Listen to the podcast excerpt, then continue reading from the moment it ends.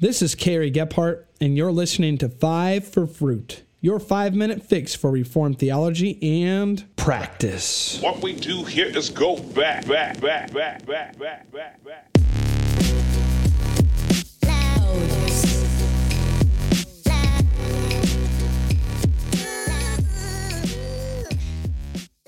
And in one Lord Jesus Christ, the only Son of God, begotten from the Father before all ages, God from God, light from light, true God from true God, begotten, not made, of the same substance as the Father, through him all things were made.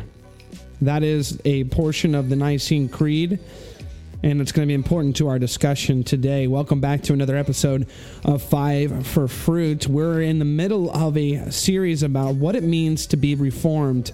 So far, we've talked about the historical nature of being a Reformed Christian and discussed the five solas of the Protestant Reformation. But now we're on to the second thing I mentioned back in episode 8 as to the distinctions of being a Reformed Christian and then I said it means we're creedal. You could also say Catholic.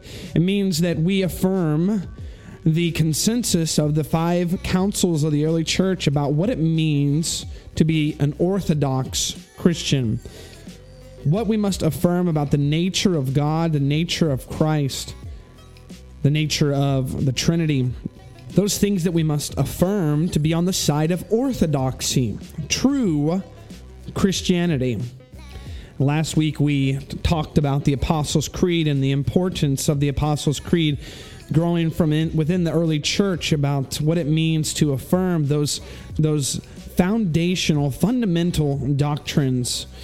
But today we're talking about the Nicene Creed. And the reason I chose to read that portion of the Nicene Creed that I did here at the beginning of the episode is because of the environment in which the Nicene Creed was born out of. The reason the Nicene Creed came into such importance in church history was because of a controversy called the Arian controversy. There was a man who was in Egypt who was teaching a type of Christology that said that Christ was not of the same substance as the Father, but that Christ was the first greatest created being of the Father. Therefore, Christ was not eternal like God the Father was eternal. And this man's name was Arius. And he began to gather many followers. And they were beginning to propagate this teaching about the nature of Christ, that he was uh, he was the first greatest created being. And therefore, because the Apostles' Creed did not contain the details necessary in order to distinguish those who were believing in the Arian doctrine of Christ and those who were believing and affirming the biblical Christology that Christ was of the same substance as the Father, that Christ was eternal like the Father, second person of the Holy Trinity. In the beginning was the Word, the Word was with God, and the Word was God. The Nicene Creed and the council that joined together to write out the Nicene Creed came about in order to, with detailed language, determine the distinctions and differences between those who were affirming Arian Christology and those who were attempting to defend biblical Christology.